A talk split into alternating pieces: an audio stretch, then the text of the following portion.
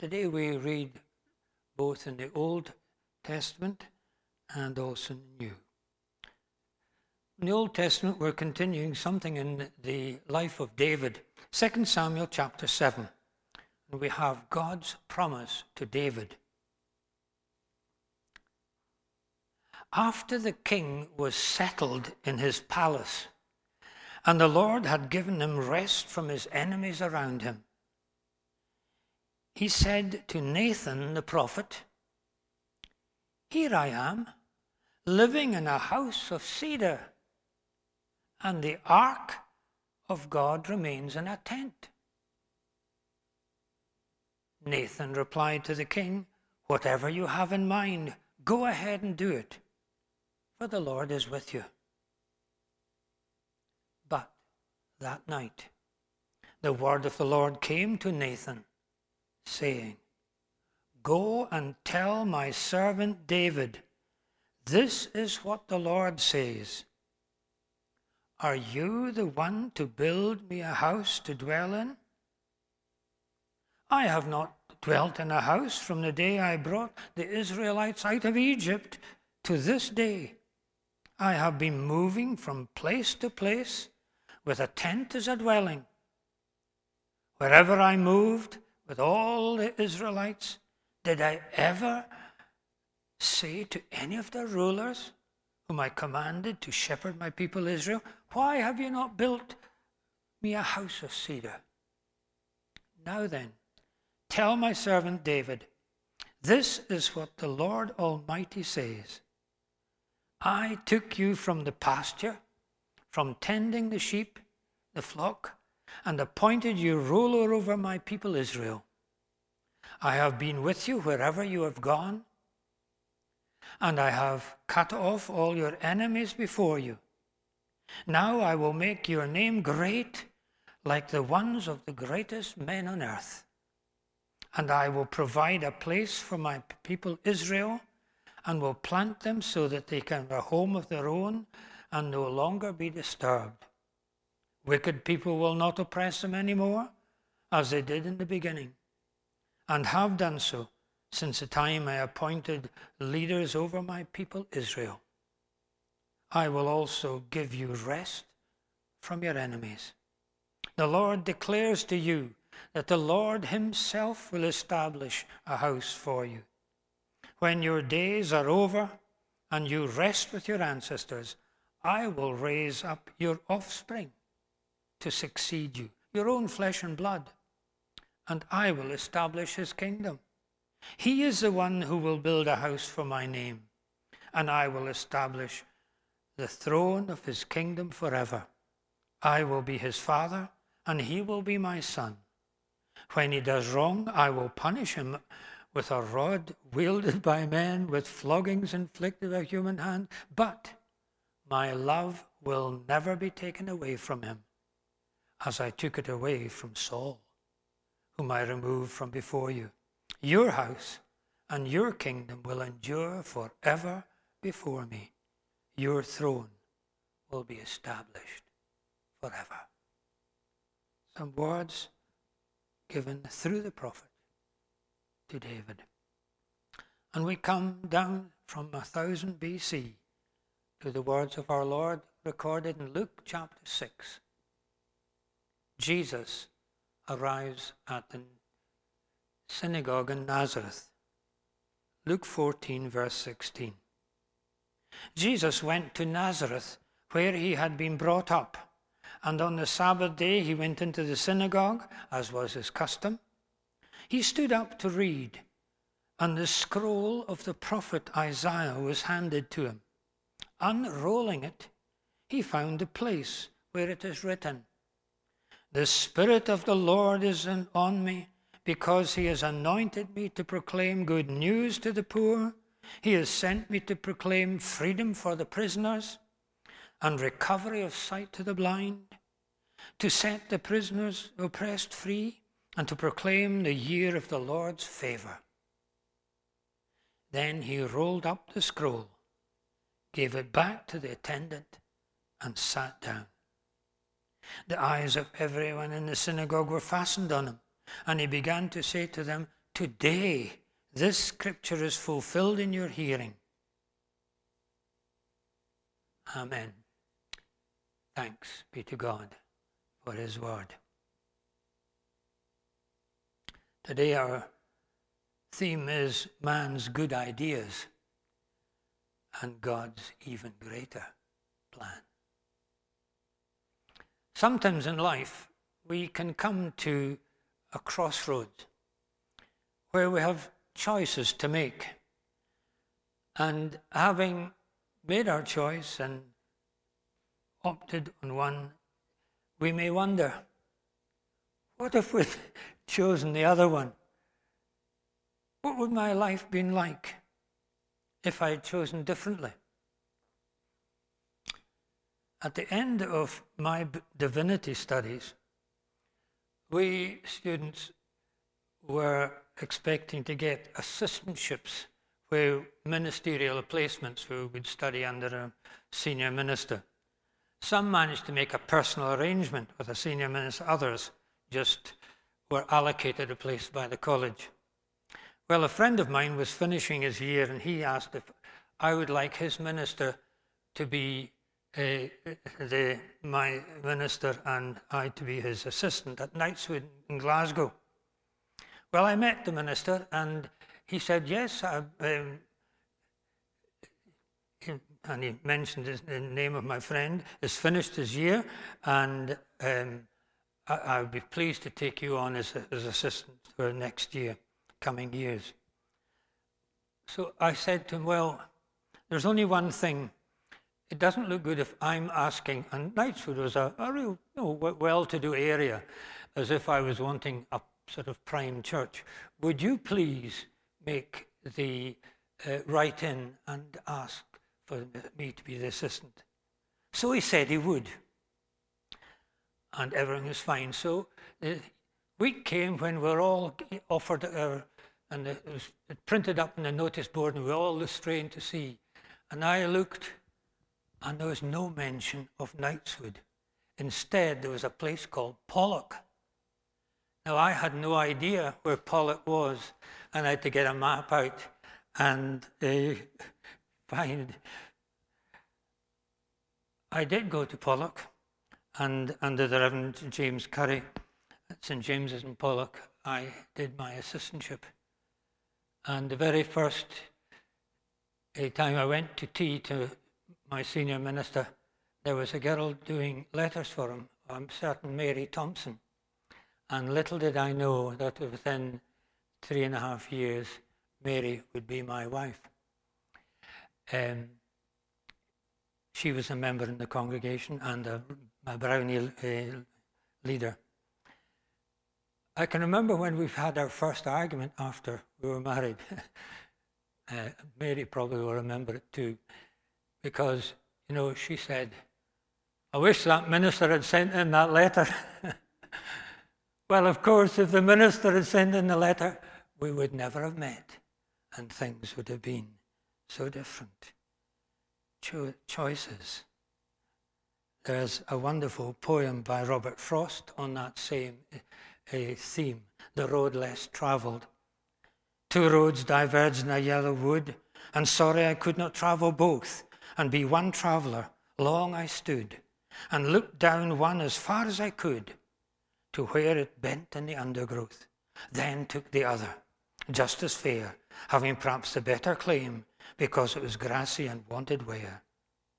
And both that morning equally lay, in leaves no step had trodden back. Oh, I kept the first for another day, yet knowing how way leads on to way, I doubted if I would ever be back. I shall be telling this with a sigh, somewhere ages and ages hence, Two roads diverged in a wood, and I. I took the one less travelled by, and that has made all the difference. The story in 2 Samuel is a story of God's grace at work with ordinary people. We know them, David and Solomon, as great men, but they were not and inhuman and superhuman. They were frail, imperfect leaders, but people who were enfolded in the great redemptive purpose of God. Rob Jones reminded us last week that David was prevented from a rash outburst uh, which could have resulted in great bloodshed by the wise action of a lady called Abigail, a woman who was guided by God to pour oil on troubled waters. The Old Testament story of the kingdoms of David and Solomon are central to the history of Israel, as is the great temple worship with its sacrifices in Jerusalem.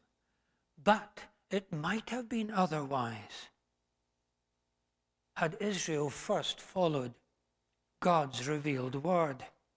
Israel are God's people, but sometimes they wanted ways that were at odds with God's revealed will. God wanted to rule as their king and them to be special, not to an earthly one, monarch, but God to be the sovereign and his people to be a covenant people. But they wanted a human king to be like other nations around at the time. So, in giving Saul as king, God says, All right, so be it. You've got. It was the second best, the other choice, the alternative history. What might they have achieved had they listened and obeyed fully? Today, today's story is about God's good, David's good plan.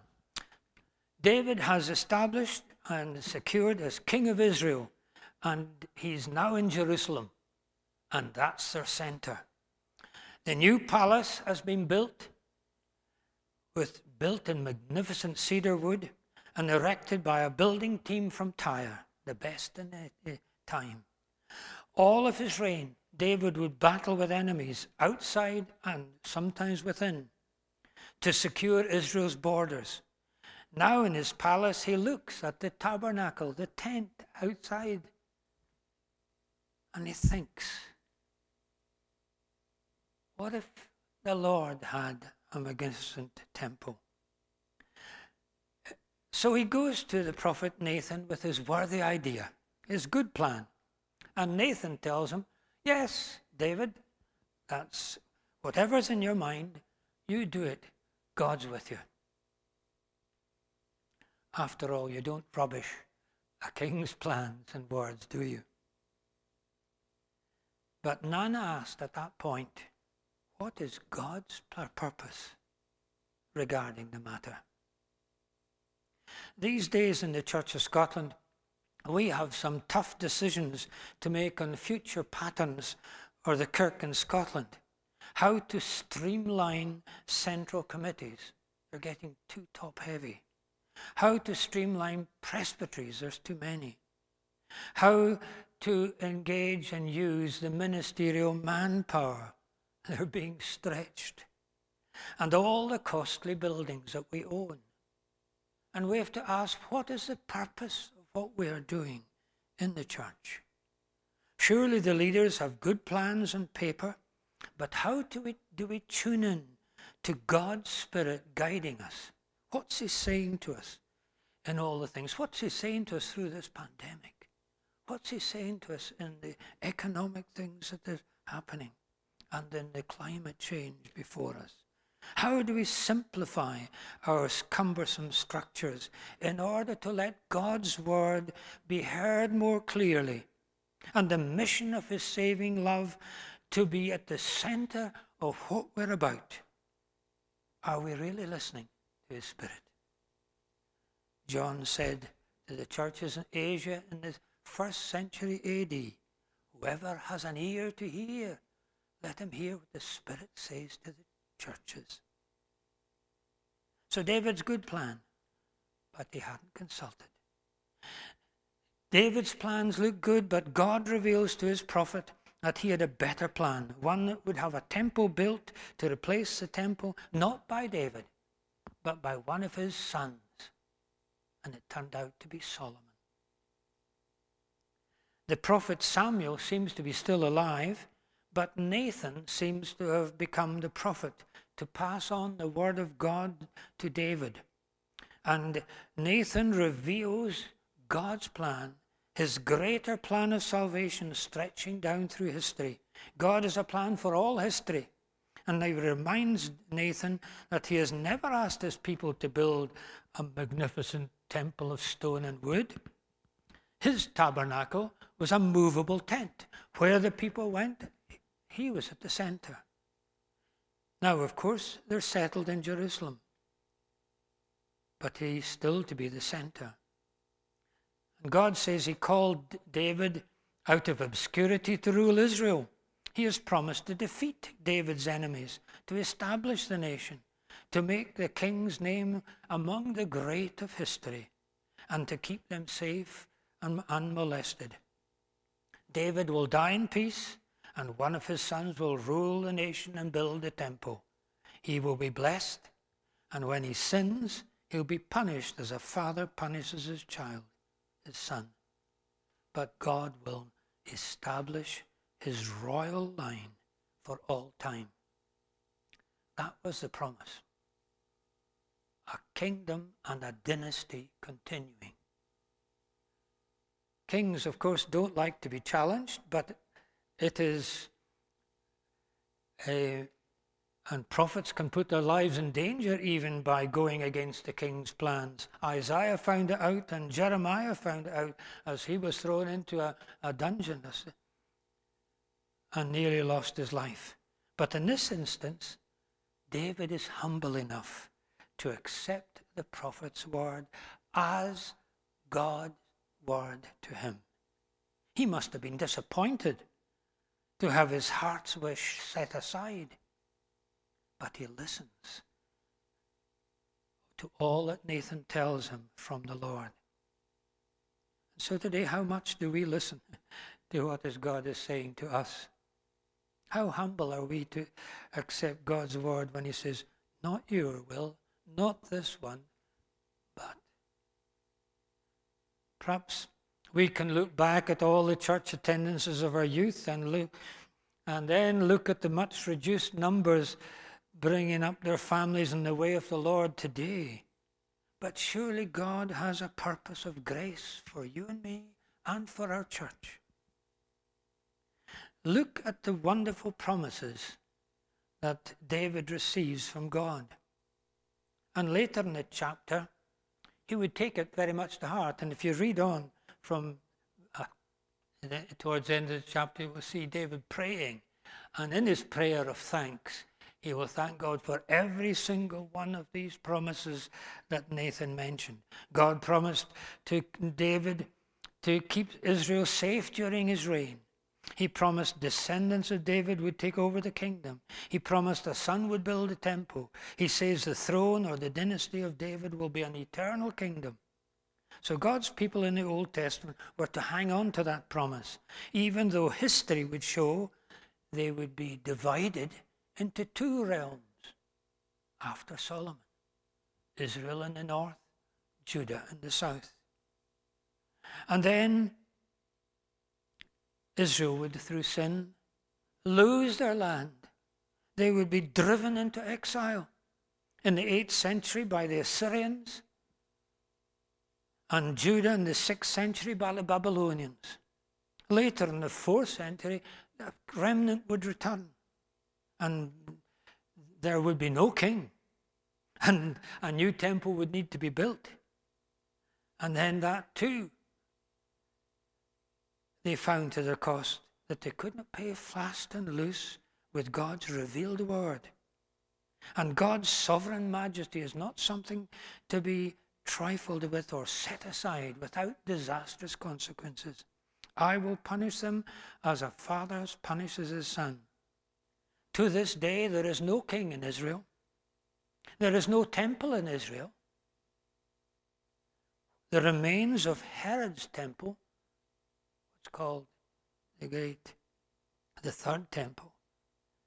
The remains of it is called the Wailing Wall, and it's just the foundations below the, the level of the temple.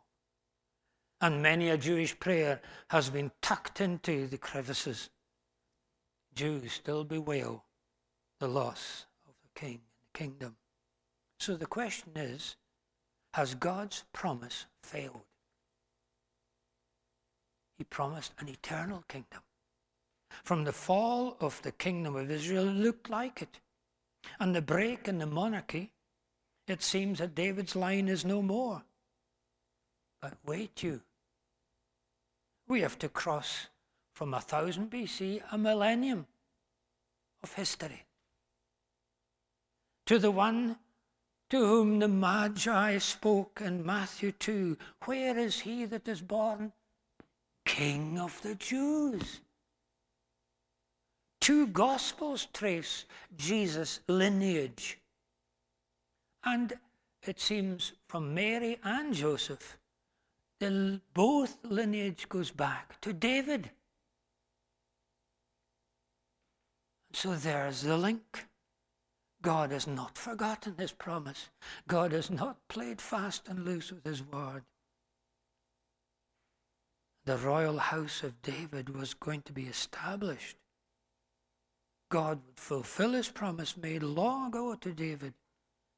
And as we hear that man Jesus in the synagogue at Nazareth reading from Isaiah, the scroll of the scriptures, the Spirit of the Lord is upon me. He proclaimed, He's anointed me to proclaim, and anoint is Mashiach, Messiah. To proclaim good news to the poor, freedom to the prisoners, recovery of sight to the blind, the oppressed free in the year of the Lord's favor. This scripture, Jesus says, is being fulfilled in your eyes. Now, how is it fulfilled? They are looking at him. Jesus. He is called David's, King David's, or great David's greater son. Son of God, who would die for all races. And by his resurrection would bring a new throne, a new kingdom that is everlasting and indestructible, the reign of God in people's hearts. Jesus said, I'll build my church. The powers of hell will not prevail. He said, I give to my sheep eternal life, and they shall never die. And that's why we take the promises of Jesus. And only when the Lord gave up his spirit to death on the cross did that great curtain of the temple split in two, tear up, and all human temples made of stone unnecessary. For the great once for all sacrifice has been made for all humanity, full atonement effected for all mankind not just Jews. And the link between heaven and earth is opened up by our Lord's royal priestly sacrifice. And it means the temple is spiritual. The temple is God God in me, God in us. And the temple will never be destroyed. Hebrews says, chapter 12, You have come to the heavenly Jerusalem, to the joyful gathering of God's true children. Let us be thankful, for we receive a kingdom that cannot be shaken. And so today, from the depth of history, a thousand years, uh, three thousand years ago, God's word comes. So let God's word remain in our hearts this week. For be sure of this, he keeps all his promises, and we can stake our life on them. He whose word cannot be broken wants to set up his presence in our life and work freely through us.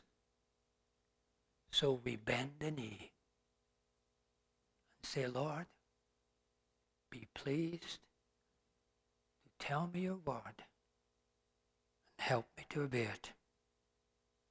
So let us bend the knee and accept his rule. It's always the best way. Amen.